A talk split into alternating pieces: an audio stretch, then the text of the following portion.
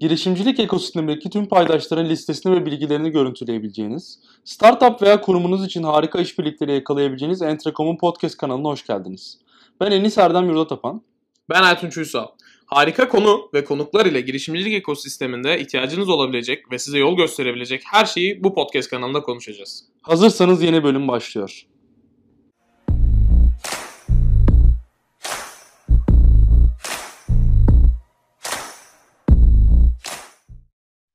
Herkese merhabalar. Entrekom Podcast'in yeni bölümüne hoş geldiniz.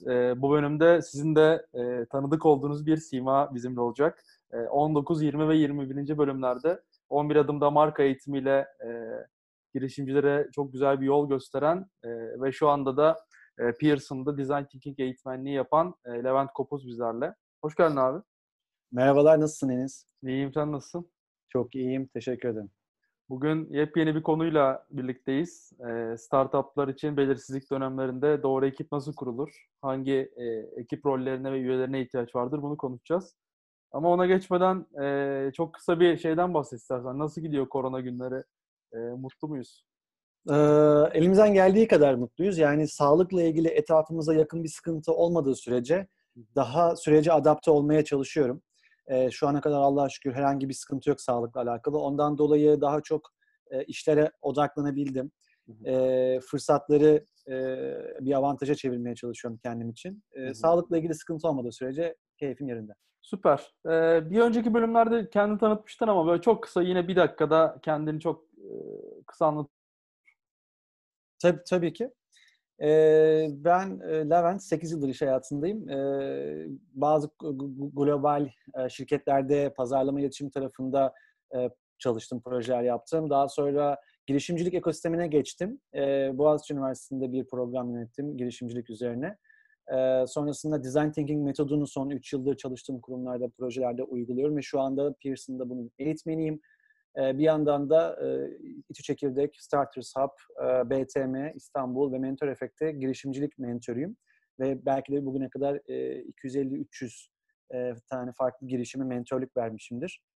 Bu şekilde hem girişimcilik ve inovasyon ekosisteminde görev alıyorum, hem de girişimcilere destek veriyorum. Aslında bu saydığın title'larla birçok startup'la içi dışlı olduğum bu süre zarfında. Hani şu anki kadar belirsiz bir dönem olmasa da normalde startup'lar da zaten belirsizlik içerisinde bir kendilerine yol bulmaya çalışıyorlar. O doğru yolu bulmalarında hep onların yanındaydın sen de.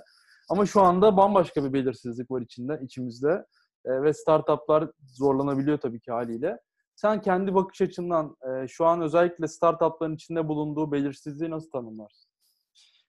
Şu şekilde bir durumla karşı karşıyayız. Yani özellikle son 3 haftadır hem iş gereği olsun hem akşamları çeşitli webinarlarda, sen de biliyorsun, çok fazla sayısı artmaya başladı tam tahmin ettiğimiz gibi.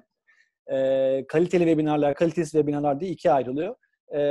Bazı güzel webinarlar tabii ki var. Bunlardan aldığım içgörüler olsun. Daha mevcut mentorluk verdiğim startuplarla irtibatımdan olsun. Oradaki içgörülere nazaran şöyle bir durumla karşı karşıyayız belirsizlik konusunda. Startuplar Türkiye'deki genellikle birkaç tane motivasyon üzerine hayata geçiyorlar. Bir, tanıdığı insanlarla beraber bir şey inşa etme motivasyonu. Birincisi bu. İkincisi, yaptığı şeyin hızlıca geri dönüşünü alabilme motivasyonu. Ki bu kurumsal şirkete girdiği zaman bu arkadaş genç ise eğer bunu çok geç görüyor. Ondan dolayı hızlı etki tepki motivasyonu. 2. 3 ise merak. Bir merakın peşinden gitme ve kendini keşfetme motivasyonu. Şimdi bu motivasyonlar normalde ekosistemdeki girişimlerde var. Fakat belirsizlik dönemine geldiğiniz zaman bu motivasyonlar yer değiştirmeye başlıyor. Beraber bir şey yapma, arkadaşıyla beraber bir şey yapma motivasyonu neredeyse belirsizliğin başlangıcını çekiyor. Çünkü artık uzaktan çalışmaya başlamış, her gün gittiği kuluçka merkezine gidemiyor, o sosyal muhabbet ortamını yakalayamıyor. Ondan dolayı birinci belirsizlik bunu yaratıyor. İkinci belirsizliği, doğrudan insan üzerine ürettiği ürünü geri görmesi. Bu da yani etki tepki hızının çok yüksek olması. Bu da şu an bir belirsizliğe girmiş durumda. Çünkü bazı sektörler şu an durma aşamasına geldi.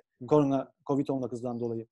Bu da onda bir belirsizlik yaratıyor. Ancak sağlık sektöründe veya tedarik sektöründe veya gıda sektöründe değilse. O yüzden bu da onda bir belirsizlik yaratıyor ve neredeyse durmuş. Yani günümüzde bugün eğer bir müzik uygulaması inşa ediyorsan şu aralar o etki tepki hızı çok yüksek olmayacak. Bu da o bizim Türkiye'deki girişimcinin ikinci motivasyon kaybının yok olmasını sağlıyor ve belirsizliğe gidiyor. Üçüncü durum ise merak. Bu var.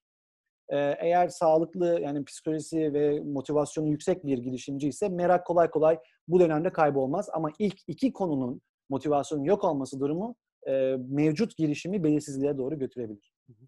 Aslında bu belirsizliği birazcık bölmek de lazım. Demin 3 tane sektör saydın. İşte sağlık dedin. Tedarik.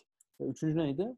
Beslenme, gıda. Sağlık, tedarik ve gıda değilse aslında çok fazla düşüşe geçtiği ve sektörün zorlandığından söz edebiliriz. Ve aslında oradaki girişimciler için farklı bir durum var ortada. Diğerleri için bambaşka bir durum var. Bence ikisini bölerek konuşsak çok daha verimli olur buralar.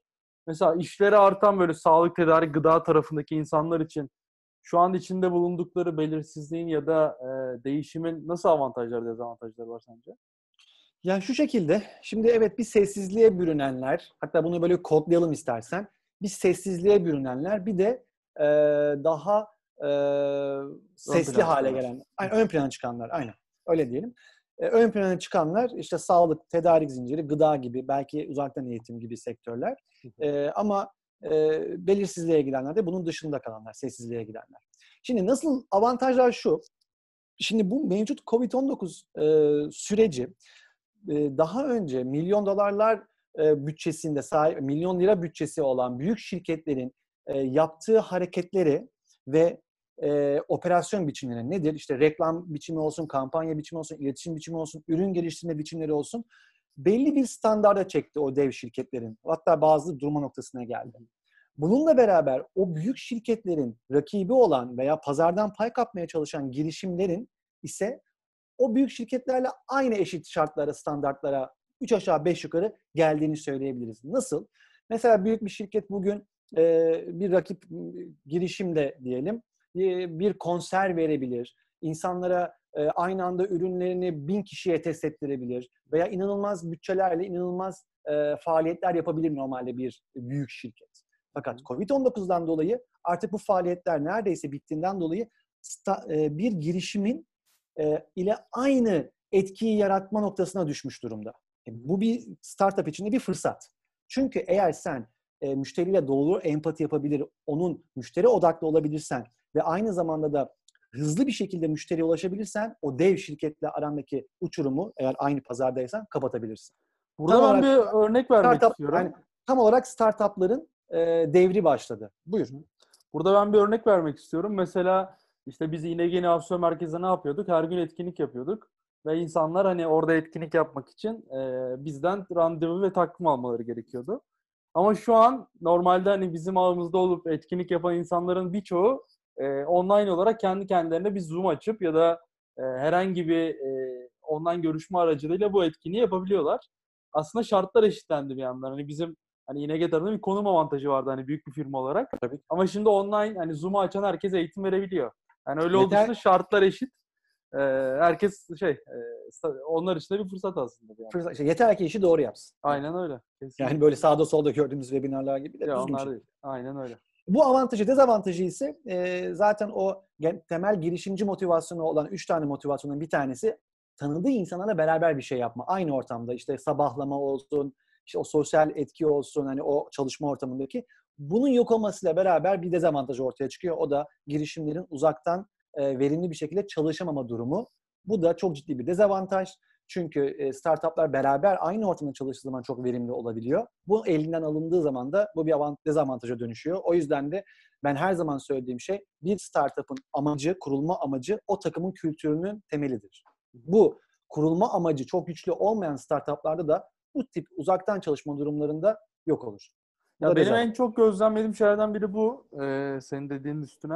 Hani o misyonu ve kuruluş amacı net olan ve gideceği planda net olan startuplarda çok daha az sorunlar yaşanıyor ama herhangi bir belirsizlik varsa özellikle yani çalışan tarafında bir bağlılık azalması yaşanabiliyor ve işlerin de yavaşlaması söz konusu oluyor böyle olunca.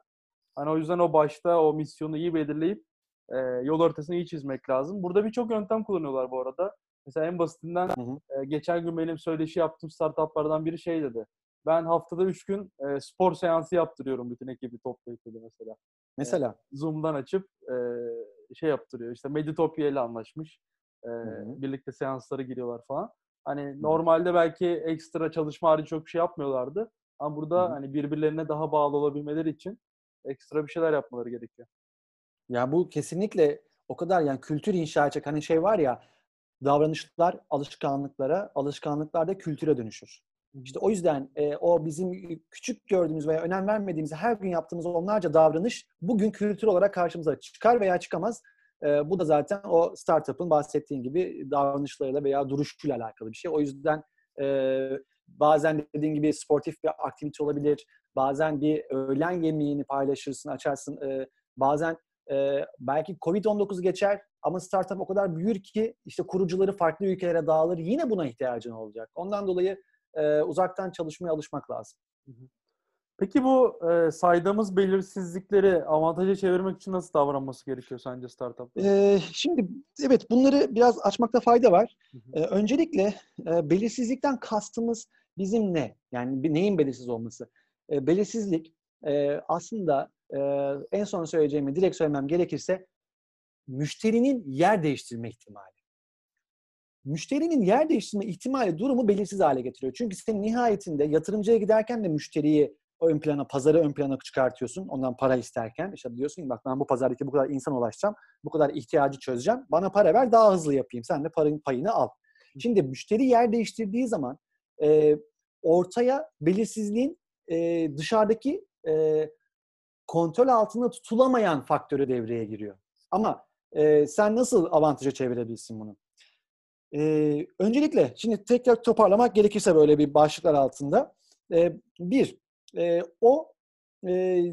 girişimin amacı, senin az önce bahsettiğin gibi yani misyonu, hedefi çok net ve temiz bir şekilde belirlenmesi lazım. İki, uzaktan çalışma motivasyonlarına ve yetkinliklerine sahip olması lazım o girişimin bu tip belirsizlik durumlarında.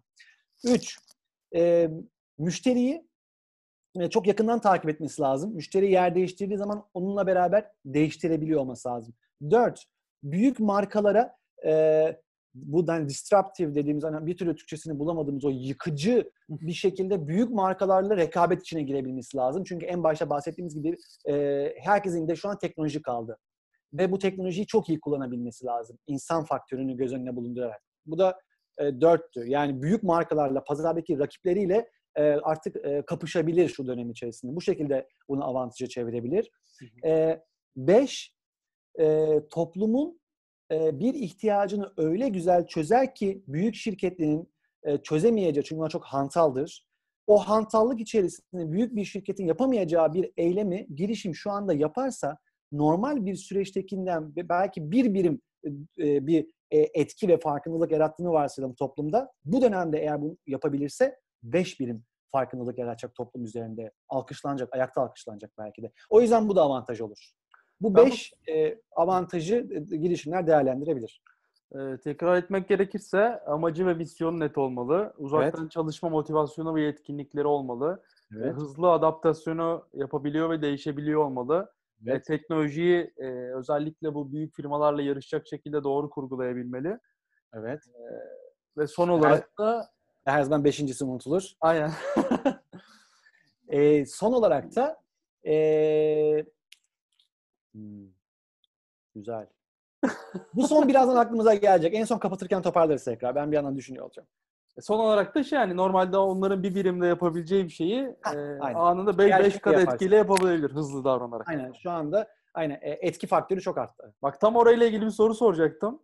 O soruyu geri plana atınca, diğerlerini toparlayayım deyince oradaki şeye kaçtı. Ama soruyu da hatırlıyorum. Hemen soruyu da sorayım yeri gelmişken. Süper. Şimdi burada şey var. Hani insanların mevcut devam eden işleri var. Ve özellikle hani şimdi biraz daha işin ciddiyetin farkındayız ama bundan mesela 2 ay önce de bugünlerin geleceğini söyleyen çok fazla insan vardı. Ama özellikle ben ya da çevremdeki birçok insan aynı şeyi düşünmüyordu. Hani burada o kadar etki etmez gibisinden düşünülüyordu. Mesela startupların bazıları onu fark edip çok hızlı bir şekilde yeni ürün ve hizmet ortaya çıkarmaya çalışıp az önce konuştuğumuz gibi etki yaratacak başka işlere yöneldiler. Bazıları ise biz mevcut işlere devam edelim. Hani bunları iyileştirelim, normal işlerimizi yapalım, yeni maceraya çok girmeyelim. Çünkü bilmiyoruz dediler hani ne olacağını. Sen burada mesela dışarıdan bakan ve mentor eğitmen gözüyle startuplar sence nasıl, neye göre karar vermeli? Hani yeni bir ürün, yeni bir maceraya mı atılalım yoksa mevcut işlerden devam edelim? Ortalık zaten bir süre sonra düzelecek. Buradaki bakış açısı sence nasıl olmalı? Yani şimdi tabii ki burada kişisel bir deneyimden bahsedeyim. Bu süreç ilk başlarken senin de dediğin gibi çok fazla gürültü vardı. Çok sermaye sahibi ya da statü sahibi, yani binlerce insana hitap eden insanlar da bir çelişki içerisinde. Ne yapacağız biz şimdi? Borsayı mı takip edelim? Yoksa tüketim alışkanlıklarına mı bakalım? Yoksa neye bakalım? Nasıl pozisyon alalım? Bu soru işareti vardı. Ben şunu genellikle bu tip durumlarda girişimlerin yapması gerektiğini düşünüyorum. Müşteriye hiç olmadıkları kadar yakın olmak. Müşterinin alışkanlıklarını ve korkularını, belki orada her zaman için bu tip durumlarda startupların psikologlarla ya da sosyal servislerle, sosyal hizmetlerle bir partnerliği olması lazım. Eğer bu partnerlik olsa oradan data çekebilir. Datayı çekerse insanların korkularını çok iyi anlayabilir. Hatta belki marketlerle bile bu tip durumlarda startuplar partner olması lazım. Çünkü hangi ürünün satılması oranı artıyorsa insanın hangi tip ihtiyaçlar içerisinde olduğu da anlaşılabilir. Ama durum marketlere yansımamışsa henüz ya da psikologlara ya da sosyal hizmetlere henüz daha yansımamışsa o zaman büyük ihtimal şeye bakmak lazım. Dünyadaki en çok takip edilen haber siteleri. Çünkü genellikle bu haber ajansları aynı haberi alır ve dünyanın çeşitli yerine yayılır. Yani ana akım haberler. Bunların haberin çıktığı kaynaklara doğru takip edilmesinde fayda var. Yani daha göze göre bir etki yoksa bile kulakla bir, yani ağızdan ağza veya iletişim etkisi varsa bile bunun takip edilmesine fayda var diye düşünüyorum. Bunlar takip edildikten sonra, yani yeterli içgörü alındıktan sonra durum neyi gerektiriyorsa ona göre davranılması gerekir. O da durumdan duruma değişir. Ya bu söylediklerinin aslında ortasında bir şey var. Hani müşteri odaklı olmak var, müşteriye göre hareket etmek var. Şu an mesela ben birçok startup'la konuştum bu süre zarfında. Hani şey diyen çok fazla oluyor. Yani şu an mesela aktif para ödemese bile bizim müşterimiz, hani işte şimdi kullan sonra öde gibi kampanyalarla desteklemeye çalışıyoruz diyenler var. Başka partnerlikler yapıp onların günlük hayatına olumlu etki edebilecek, belki onların para kazanmasını sağlayabilecek anlaşmalar yapıyoruz diyenler var. Yani hepsinin odağında müşteri var ve kendi ürün hizmetleriyle olmasa bile bir şekilde onları bu zor günlerde yanında olduklarını hissettirip mutlu etmeye çalışıyorlar. Buna da aslında müşteri odaklı olmak diyoruz özetle. Sen bu konuda hani çok uzman kişilerden biri olarak hani müşteri odaklı olmak neden önemli ve özellikle bu tarz hani koronavirüs gibi bir bela varken başımızda bunu neden iki kat daha önemli? Belki çok şundan dolayı, belki daha da fazla. Müşteri odaklı olmak sadece ticari anlamda büyümek anlamına gelmez. Yani biz ürünümüzü daha çok satalım, işte müşteri bizi sevsin gibi daha klasik anlamda müşteri sadakati yaratalım. Bu tip kavramların ötesinde farklı bir değeri var. Özellikle bu tip korona, bu tip krizlerde. Nedir o daha ötesi olan? Müşteri yer değiştirmeye başlıyor bu tip belirsizliklerde. Alışkanlıkları değişiyor. Biliyorsun sen de ekmek yapmaya başladı insanlar. Saçma sapan. Bilmiyorum, sen başladın mı ekmek yapmaya? Yok vallahi. Erkekler inanılmaz yemek yapmaya başladı. Bunu fark ettik. Zaten hani biliyorduk ama bilmediğimiz gibi davranıyorduk. Bir takım inanılmaz alışkanlıklarımız yeni yeni türemeye başladı. Yeni Instagram challenge'ları ortaya çıkmaya başladı. Evde her şeyi yapabileceğimizi fark ettik ama yapmak istiyor muyuz? Ya bundan dolayı bu tip belirsizlik durumlarında müşteri çok hızlı yer değiştirmeye başlar. Satın almadığı şeyi almaya başlar. Ekmek depolamaya başlar. Psikolojik olarak motivasyonları değişir.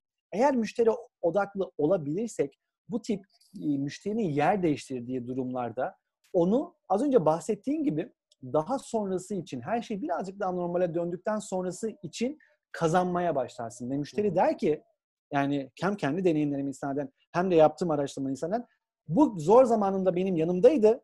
Şimdi ben tabii ki bunu tercih edeceğim. Artık ben yer değiştirdim ve doğru yeri buldum. Bunu söyleyebilmek ileride inanılmaz bir rekabet avantajı ortaya koyacaktır. Bunun tam zamanı ve girişimlerin zaten çok ciddi, eğer para yakmıyorsa bunu yapabilmesi için çok fazla elinde fırsat var. Bu da zaten onun müşteri odaklı olmasını çok güçlü hale getiriyor. Aslında burada hani maddiyat dışında maneviyat bence daha da ağır basıyor. Yani çok belki önemli. Yapılabilecek küçük bir jest, onların yanında olduğunu hissettirmek, hani küçük bir paylaşım bile burada değerli. Akılda yani kalıyor. Ve burada iki tane anahtar kelime var Enis. Birincisi müşteri, insanlara yani müşteri diyelim ya da müşteri diyelim, tamam. Müşteri odaklı olmak için iki tane şeye çok dikkat etmek lazım. Bir, onlarla empati yapabildiğini, yani onların gözünden görüp onların hikayesinin bir parçası olabildiğini, sen bir girişim olarak sonuçta bir problem çözüyorsun. Bunu yaparken empatik ve aynı zamanda farkındalık arttırıcı. Bu iki değer çok önemli. Bir, empati kuracaksın müşterinle bu dönemde hiç olmadığı kadar. İki, farkındalığını arttıracaksın. Yani satış beklemeyeceksin şu dönemde. Bunlar zaten sonra paraya dönecek. Ve yatırımcı da sana yatırım yapacak. Diyecek ki bakalım bu koronadan kim akıllıca işler yaptı? Ha bu, yatırım parayı. Allah, ve bundan dolayı da müşteri odaklı olmak gelecek için çok önemli ve ciddi bir şekilde bugün yatırım yap, yarın paranı kazan. Burada da şey var işte, hani yine startuplarla konuşmalarımda şey ortaya çıkmıştı. Hani işte runway diye tabir ettiğimiz işte startupların hayatta kalmak için işte kaç aylık parasının olduğunu gösteren değerin fazla olduğu startuplar. Mesela işte 6 ay, 9 ay, 12 ay daha ileri rakamlarda bunu yapma oranı çok daha fazla. Ama böyle 2-3 aylık ömrü kaldığını hisseden ve söyleyen startuplarda çok da kolay olmuyor aslında bunu yapmak. Hani biraz ortada insanlar şu an nasıl davranacağı konusunda. O yüzden de bu Entrekom podcastlerini olabildiğince herkes girişimciliğe başlamadan önce dinlesin. Değil mi? Bitirirken dinlemesin. Kesinlikle. Abi buradan istersen bugünün ana konusu olan müşteri odaklı olmak için nasıl bir ekibe ihtiyacımız var? Çünkü bu kendi kendimize olabileceğimiz bir şey değil. Ve işler büyüdükçe tüm ekip üyelerinin bir şekilde dahil olması gereken ve aynı amaç uğruna ilerlemesi gereken bir yolculuk bu. Ve bunun içinde belli başlı roller var. İstersen sen kendince hazırladığın ve geçmiş deneyimlerinden derlediğin bir ekip şeyin var. Anlatarak başla istersen. Nasıl bir ekip ihtiyacı var sence bu konuştuklarımız için? Şu bahsettiğimiz bütün bu sürece adaptasyon sağlayıp, üretip ve bunları müşteriyle paylaşabilmek için bunu 3 tane aşama yapalım. Diyelim ki adapte ol, üret ve paylaş. Bunu bu şekilde üçlü bir yolculuk zaman dilimini ayırırsak eğer, startuplar genellikle tabii ki en büyük özelliklerden bir tanesi startup'ın kurucularının multidisiplin olabilmesi. Yani bu T-shape, T model insan dediğimiz yapıda olması. Tamam, bu çok güzel bir şey. Fakat birazcık görev dağılımları yapıldığı zaman bu startupların bazıları az önce bahsettiğimiz müşteri odaklı olabilmeyi başararak hayatına devam ediyor. Bazıları ise ürün veya hizmet odaklı. Nedir o? Ben bir ürünüm var. Bunu çok iyi yapacağım. Öyle bir iyi yapacağım ki bastığında hemen girecek. Ya da işte öyle bir hizmet yapacağım ki kapında hemen olacak, atıyorum. 15 dakikada kapında. 16 değil. Şimdi iki tane tip şey var. Startup tipi var. Bir, müşteri odaklı olan. Biri ürün veya hizmet odaklı olan. Müşteri odaklı, eğer ürün veya hizmet odaklı olursan belirsizlik dönemlerinde kaybedersin. Çünkü artık o ürün ve hizmet istenmeyebilir ve sen bu değişimi yakalayamadığın için müşteri odaklı olan startup seni geçer. O çünkü insana odaklanmıştır. Önce aradaki farkı koyalım. Peki müşteri odaklı nasıl olacağız? Müşteri odaklı olmak için startupta dediğin gibi senin bir ekip kurulumunda görevler dağıtılması lazım. Benim Türkiye'deki gözlemlerim genellikle startuplarda müşteri odaklı olmayı sağlayacak bir pozisyonun ya da bir görevin doğrudan bir insana tanımlanmaması üzerine kurulu. Genellikle satışı, pazarlamayı bir kişi yapar. Ürün geliştirmeyi, front-end, back-end'i bir kişi yapar. Daha böyle ticareti, finansı bir kişi yapar ve zaten bu yeterlidir. Ama yetmiyor. Bu müşteri odaklı olmaya yetmiyor. Peki nasıl olacak? Şimdi ben tek tek pozisyonları sayayım. İdeal bir girişim ekibinden bahsedeyim. Bu pozisyonların bazıları birkaç kişi altında toplanabilir. Yani bazılarını bir kişi yapabilir. Ama idealini şu anda sayacağım. Ve Türkiye'de genellikle karşılaşmadığımız, yani karşılaştırma yaparak da neyin eksik olduğunu ortaya koyacağım. Ve müşteri odaklı olmasını sağlayacak olan kişinin de görevinden bahsedeceğim en son. O kimdir? Şu.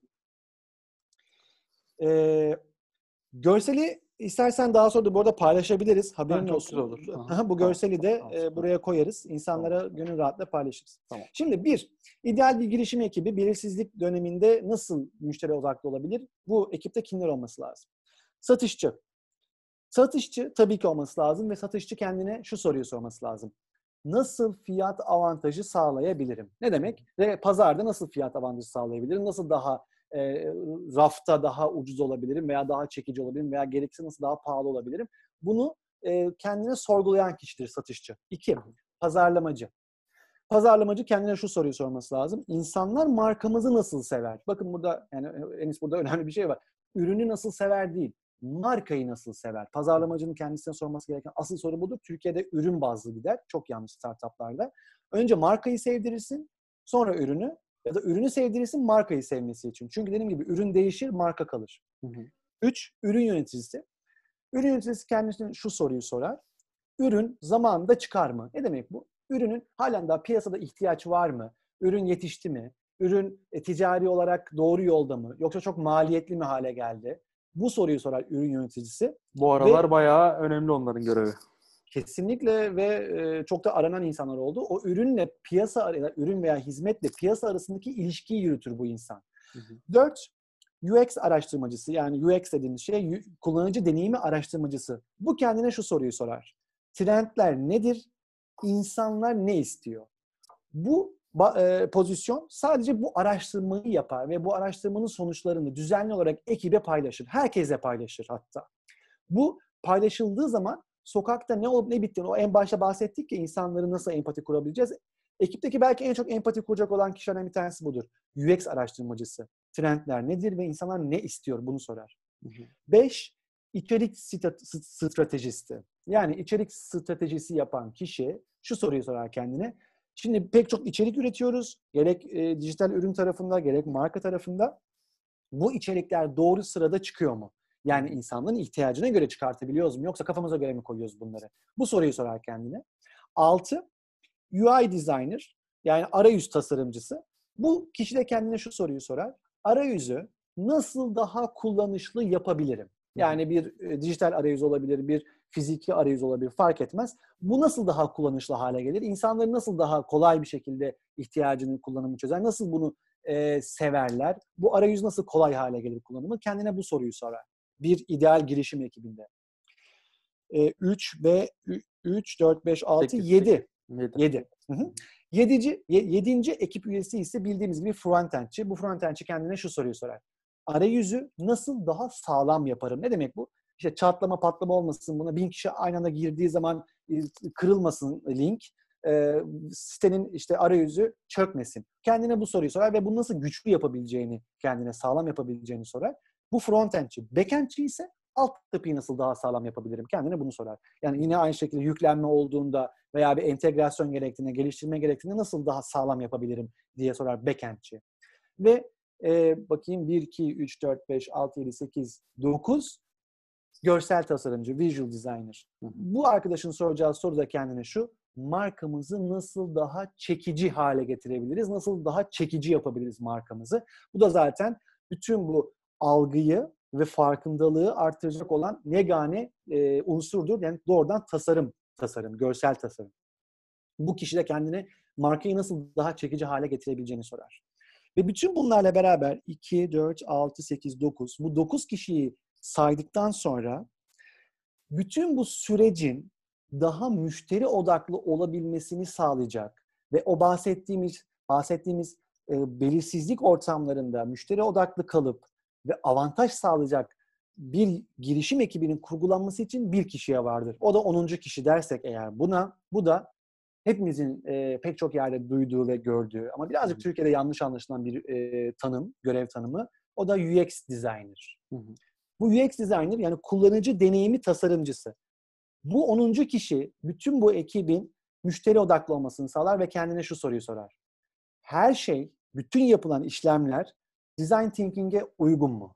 Hı hı. Yani biz bunun adımlarını takip ediyor muyuz? Yani şöyle bir şey. Mesela dedi ki oradan işte pazarlamacı, ben dedi şu kampanyayı yapacağım. Oradan UX designer direkt devreye girecek ve diyecek ki hop bir dur.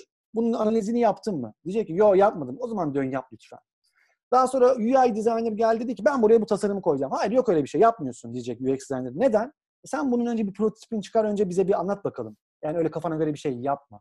Ya da backendçi geldi dedi ki ben inanılmaz işte altyapıyı 5000 kişilik yapacağım. UX designer diyecek ki 5000 kişi hayırdır, hangi yani içgörüye göre hareket ediyorsun? Diyecek ki bence güçlü olması lazım diyecek backendçi. Yok öyle bir şey, olmaz. Design Thinking'in adımlarını takip edeceğiz. Tam böyle bir şey gibi, orkestra şefi gibi olacak bu. Çünkü Design Thinking günün sonunda kullanıcı odaklı, müşteri odaklı olmayı sağlayan bir metot olduğu için bunu bir kişi takip etmesi lazım. Hı hı. Normalde startup ekipleri herkes Design Thinking'i öğrenmeye çalışır ekipten. Herkesin öğrenmesine gerek yok. Çünkü iyi bir UX designer ekibe Design Thinking'i de öğretir. Gerekli zamanlarda workshoplarını yaptırır. Projeleri buna göre yönetir. Ve algıyı buna göre inşa eder. O yüzden bütün ekibin öğrenmesine gerek yok Design Thinking'i. UX designer bu enstrümanı, Design Thinking gibi enstrüman, bir araç olarak konumlandırırsak çok iyi kullanması lazım zaten. Bunu kullandığın zaman da bütün ekip bir senfoni orkestrası gibi müşteri odaklı kalmaya devam eder. Süper. Ben bir özet yapayım. 10 tane rol saydık ve UX designer'ı bunların etrafında bir orkestra şefi gibi konumlandırıyor Levent. Satış, pazarlama, ürün yöneticisi, UX araştırmacısı, içerik stratejisti, UI designer, front-end, back-end, visual designer gibi 9 tane rol var. UX designer da bunun etrafında her şeyin design thinking'e uygun olup olmadığını ve bu sürecin doğru yönetilip yönetilmediğini ve müşteri odaklılığa bakan rolde ekstra bir kişi. Sen mesela şu an hani 2 tane sorun var. Birincisi mesela 10 tane rol var burada. Bu roller bir kişi tarafından mesela 2 tane, 3 tane rol aynı anda sahiplenilebilir mi? Yani çünkü ilk başta sonuçta bir maaş kısıtlaması da oluyor. Bir o. İkincisi de sence şu anki hani bu geçmişteki 20 dakikada konuştuğumuz konulara düşündüğünde şu an belirsizlik dönemlerinde ön plana çıkması gereken roller hangileri sence şu an? 2 tane sorum var. Öncelikle bu sorular gerçekten çok kilit sorular. Bu kısmı çalışmamıştık ama çok güzel geldi. Ben de sana en son soracağım soruyu merak ediyorum. Çünkü sen de ekosistemde çok ciddi işler yapan bir insansın. Hangileri birleştirebilir bir pozisyon altında? Eğer yetenekli insanlar değil mi bunlar? Yani tabii. Herhangi bir çalışan değil. Yetenekli diyelim. Hı hı. Satış pazarlama çok net birleştirilir başlangıç aşamasında. Okey. Hatta pazarlamana, UX araştırmacısı da pazarlamaya verilebilir. İçerik stratejisi de pazarlamaya verebilir. Satış pazarlamadan anlayan kişi. Yani 4 tane pozisyon, satış, pazarlama, UX araştırmacısı ve içerik stratejisi bir kişiye verilir. Bu kişiye de başlangıçta satış pazarlama denilir. Ya da sadece satışta fark etmez ama pazarlama kasları da kuvvetli olsun. Bu şekilde 4 bireye iner. Ama kaliteli insanlar olduğunu varsayalım. Ürün yöneticisi zaten daha çok finanstan anlayan kişidir. O zaten kuruluşta hep olması lazım ürün yöneticisi. Product manager dediğimiz şey. Bu kurucu CFO olabilir bu, yani finanstan anlayan kişi. Bu şekilde satış, pazarlama, ürün yöneticisi, UX araştırması ve içerik stratejisi 2 kişiye düşer. Yani nedir? Satış pazarlamadan anlayan bir kişi ve ürün yöneticisi olan bir kişiye ihtiyaç var. 2. Front-end, back-end bir kişide toplanabilir. Eğer yetenekliyse o insan. 3 oldu. Ve bununla beraber eğer dışarıdan, tavsiyem şu, dışarıdan tasarım desteği alınabilir. İşte UI designer olsun veya visual designer olsun ki burada bence henüz başlangıçta visual designer'a ihtiyaç yok. Bir UI designer'a ihtiyaç vardır. O dijital arayüzlerini yapabilmesi için. 3, dışarıdan da alabilirsin UI designer'ı.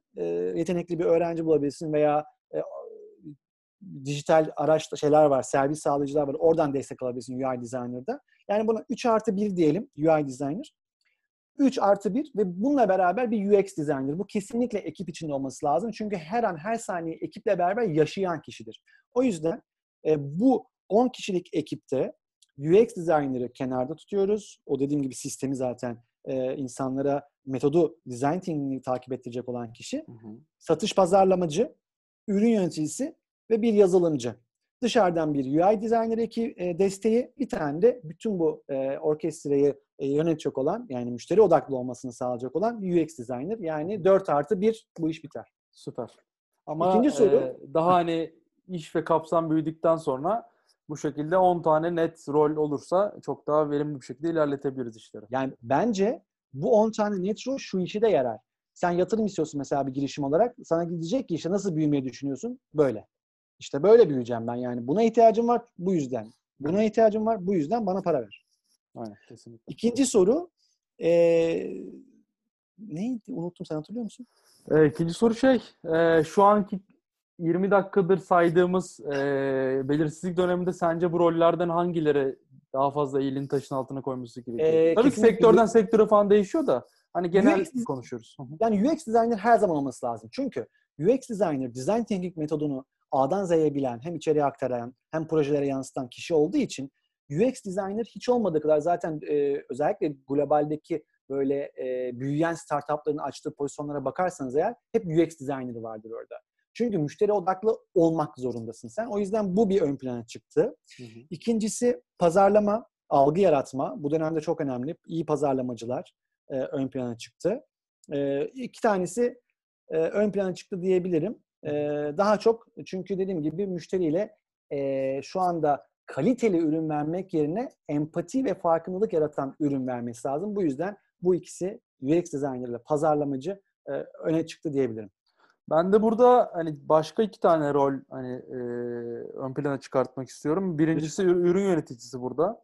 Hı-hı. Şu an çünkü hani birçok startupta çok kolay karar verilmiyor. Şu an mevcut ürüne mi devam edelim yoksa yeni bir ürün mü geliştirelim? Burada ürün yöneticisinin çok doğru bir planlama yapıp özellikle yazılımcıları verimli bir şekilde çalıştırmaya devam etmesi gerekiyor. Hı-hı. O yüzden bence bayağı kritik şu an ürün yöneticisi rolü. İkincisi de içerik stratejisti. Hani şu anda hani doğru bir içerik stratejisiyle markanın değerini çok yukarı çekebilir startuplar. O yüzden ben orayı da çok kritik görüyorum bu söylediklerine ek olarak. Süpersin. Eklemelerin ve desteklerin için de sağ ol. Çok zengin bir podcast oldu gibi geliyor bana. Ben de beğendim. Güzel oldu. Marka podcast'i de gayet iyiydi bu arada. Hani birçok insandan olumlu dönüşler aldık. Böyle girişimlerini markaya dönüştürme yolculuğunda yanlarında oluyoruz biz de. Abi teşekkür ederim. Ağzına sağlık. Ben de teşekkür ederim bana vakit ayırdığın için. Bu şekilde bu güzel nazik davetin için. Ne demek. Senin çalışmalarını takip ediyoruz o zaman. Eyvallah. Bununla ilgili herhangi bir sorusu olan varsa dinleyen startup kuran arkadaşlar veya ekosistemden LinkedIn'den bana ulaşabilir. Ya ben şunu anlamadım veya geri bildirim vermek ister. Ne saçmaladınız siz? Hiç fark etmez. LinkedIn'den bana yazabilir. Rahat olabilirsiniz bu konuda arkadaşlar. Ben linkleri zaten podcast'ın altına koyuyorum. Hem o bahsettiğimiz görselin linkini hem de Levent'in LinkedIn linkini. Oradan yapabilirsiniz. O zaman teşekkür edelim. Abi eklemek istediğim bir şey var mı? İnşallah bütün izleyenlerimizin de hem kendisi hem sevdiklerinin sağlık durumu çok iyidir. Umarım bu korona dönemini en az kayıpla hep beraber atlatacağız. İnşallah. Bizi dinlediğiniz için çok teşekkür ederiz. Yeni bölümlerde alanda uzman konuklarla sizi buluşturmaya devam edeceğiz. Hoşçakalın. Hoşçakalın. Girişimcilik serüveninin detaylarını ve derinlemeli incelemesini yaptığımız bu podcast serilerinde umarım size bir şeyler katabiliyoruzdur. Herhangi bir sorunuz veya danışmak istediğiniz bir konu olduğunda LinkedIn veya Instagram hesaplarımızdan mutlaka bizlere ulaşabilirsiniz. Girişimcilik ekosistemini çok daha yakından tanımak ve girişimcilik serüveninizde bir adım öne geçmek için www.entrekom.io adresimizden veya Instagram, LinkedIn ve Twitter'da entrekom.io'dan bizi takip etmeyi unutmayın. Bir sonraki podcast bölümlerinde görüşmek üzere. Hoşça kalın.